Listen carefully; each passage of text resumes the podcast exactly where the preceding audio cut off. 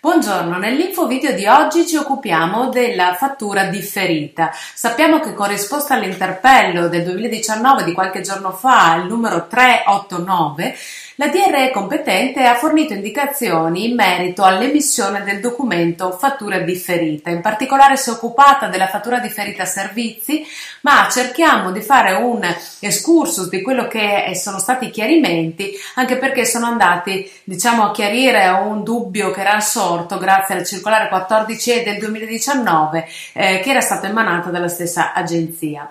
Viene risolto infatti finalmente il tema della fattura da indicare in caso tema della data fattura da indicare in caso di fatturazione differita e viene ammessa anche l'indicazione convenzionale dell'ultimo giorno del mese di effettuazione dell'operazione. L'Agenzia Entrate, quando tocca il tema appunto della fatturazione nella risposta all'interpello 389, finalmente eh, mette la parola fine a quella che è stata la problematica che aveva creato non pochi problemi con la circolare 14E tutti quei contribuenti che con il software di emissione fattura non riuscivano a gestire in modo automatico il vincolo della liquidazione dell'IVA del mese precedente, con una data emissione appunto eh, della fattura nel mese successivo. L'agenzia cosa ci dice? In sostanza dice, eh, puntualizza meglio quanto già affermato nella circolare 14 e consente ai contribuenti di gestire le fatture differite secondo una procedura semplificata. Andiamo a vedere qual è questa procedura. Partiamo dall'esempio della circolare circolare 14E che viene ripresa appunto dall'interpello 389. Un operatore cosa fa? Realizza una, una, cessione di beni nel corso del mese di settembre effettuando nei confronti dello stesso cliente tre separate consegne nei giorni 3, 10 e 28 appunto settembre. Il problema che si poneva era quello di comprendere nel mese di emissione di una fattura unica quale fosse la data da indicare in fattura. Era quella di fine mese come avviene nella prassi o un'altra data? Applicata. L'articolo 21,4 dell'IVA, in particolare la lettera A, prevede che il contribuente possa emettere una fattura differita entro il 15 del mese successivo a quello di effettuazione dell'operazione, nel caso in cui vi siano verso uno stesso soggetto più consegne. L'effettuazione coincide in caso di cessione con la data di consegna o spedizione dei beni al cliente e quindi nel caso dell'operatore potrebbe essere emessa la fattura entro il 15 del mese successivo eh, con fattura differita indicando appunto la data di consegna. Se da una parte questo consente quindi di emettere la fattura nel mese di ottobre, quindi entro il 15 di ottobre, dall'altro impone anche di liquidare l'imposta con riferimento al mese di settembre, che è il momento appunto, è il mese in cui avviene l'effettuazione dell'operazione e quindi l'esigibilità dell'IVA. Operativamente le imprese sono solite emettere queste fatture nei primi giorni del mese successivo, quindi i primi di ottobre, indicando in fattura la data dell'ultimo giorno del mese di effettuazione dell'operazione. L'Agenzia Entrate quindi con la circolare 14E ci aveva detto che era possibile eh, o preferibile indicare la data dell'ultimo DDT, in questo caso il 28 settembre. Sembrava che la posizione imponesse eh, che l'operatore appunto indicasse l'ultima data di consegna, che non fosse libero poi di scegliere l'ultima data del mese di riferimento come data effettuazione. Questa posizione è stata chiarita oggi dalla risposta all'interpello 389, la quale dice appunto che il contribuente può indicare alternativamente un giorno qualsiasi tra il 28 settembre e il 15 ottobre 2019 come data di predisposizione eh, qualora però la, eh, come data di consegna, qualora però la data di predisposizione sia contestuale a quella di invio della LUSD, quindi alla data di emissione. In sostanza può indicare come data di effettuazione dell'operazione una data tra il 28 settembre e il 15 ottobre, quando invia eh, nello stesso giorno quel, quel documento allo SD. Quindi la data di eh, effettuazione coincide di fatto con la data di emissione.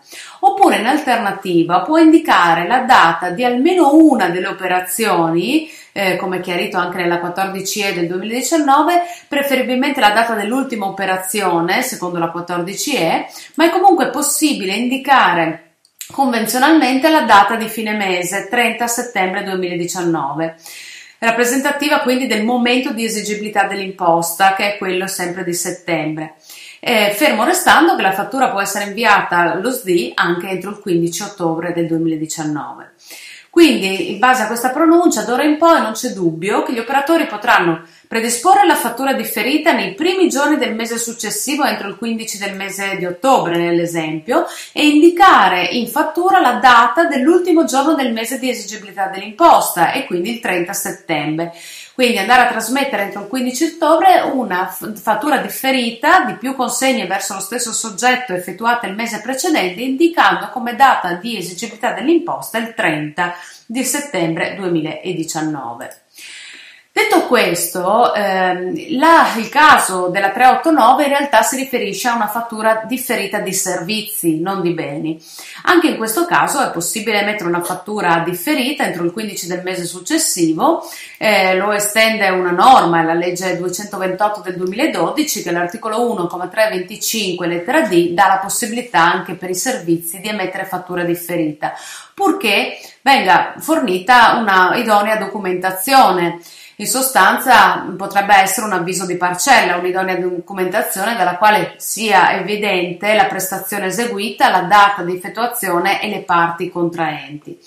Detto questo, eh, nel momento, momento di effettuazione di un servizio, ci dice il comma 3 dell'articolo 6 dell'IVA, coincide solitamente con il pagamento del corrispettivo in generale, però vi possono essere anche altri casi in cui non è così.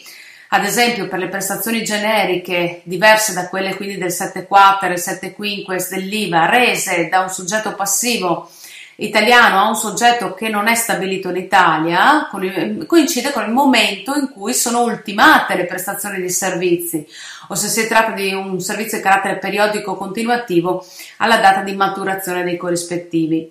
Può anche essere che, secondo il comma 4, eh, prima di questi eventi, e quindi eh, indipendentemente da essi mh, sia emessa fattura o sia pagato in tutto il corrispettivo, l'operazione si considera effettuata limitatamente all'importo fatturato o pagato alla data della fattura o a quella del pagamento. Quindi in sostanza ci sta dicendo che eh, nel momento in cui prefatturo è la data di emissione del documento che è, eh, coincide con la data di effettuazione dell'operazione e quindi di liquidazione dell'IVA.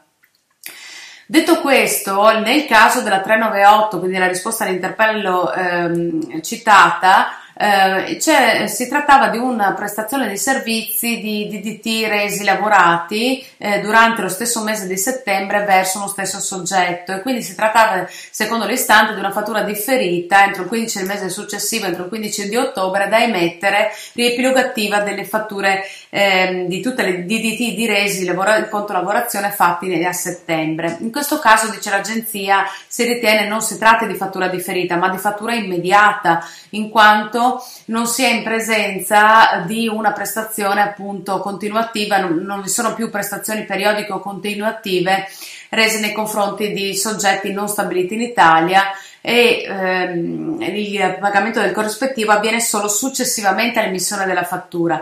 Quindi in questo caso eh, non c'è prefatturazione, non abbiamo fattura differita e quindi la fattura immediata implica l'invio allo SDI entro i 12 giorni successivi alla data in cui viene emessa la fattura. Quindi se eh, facendo sempre il solito esempio 10, 20 e 28 settembre 2019 come date di DDT di reso lavorato, io posso inviare una fattura entro i 12 giorni successivi indicando come data nel campo data eh, delle, dei dati generali il 30 settembre 2019 e invio allo SDI appunto entro i 12 giorni successivi. La, l'IVA verrà liquidata entro settembre.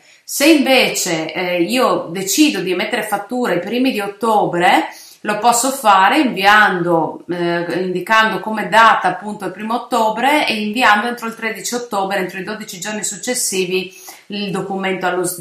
La relativa imposta in questo caso andrà liquidata a ottobre 2019.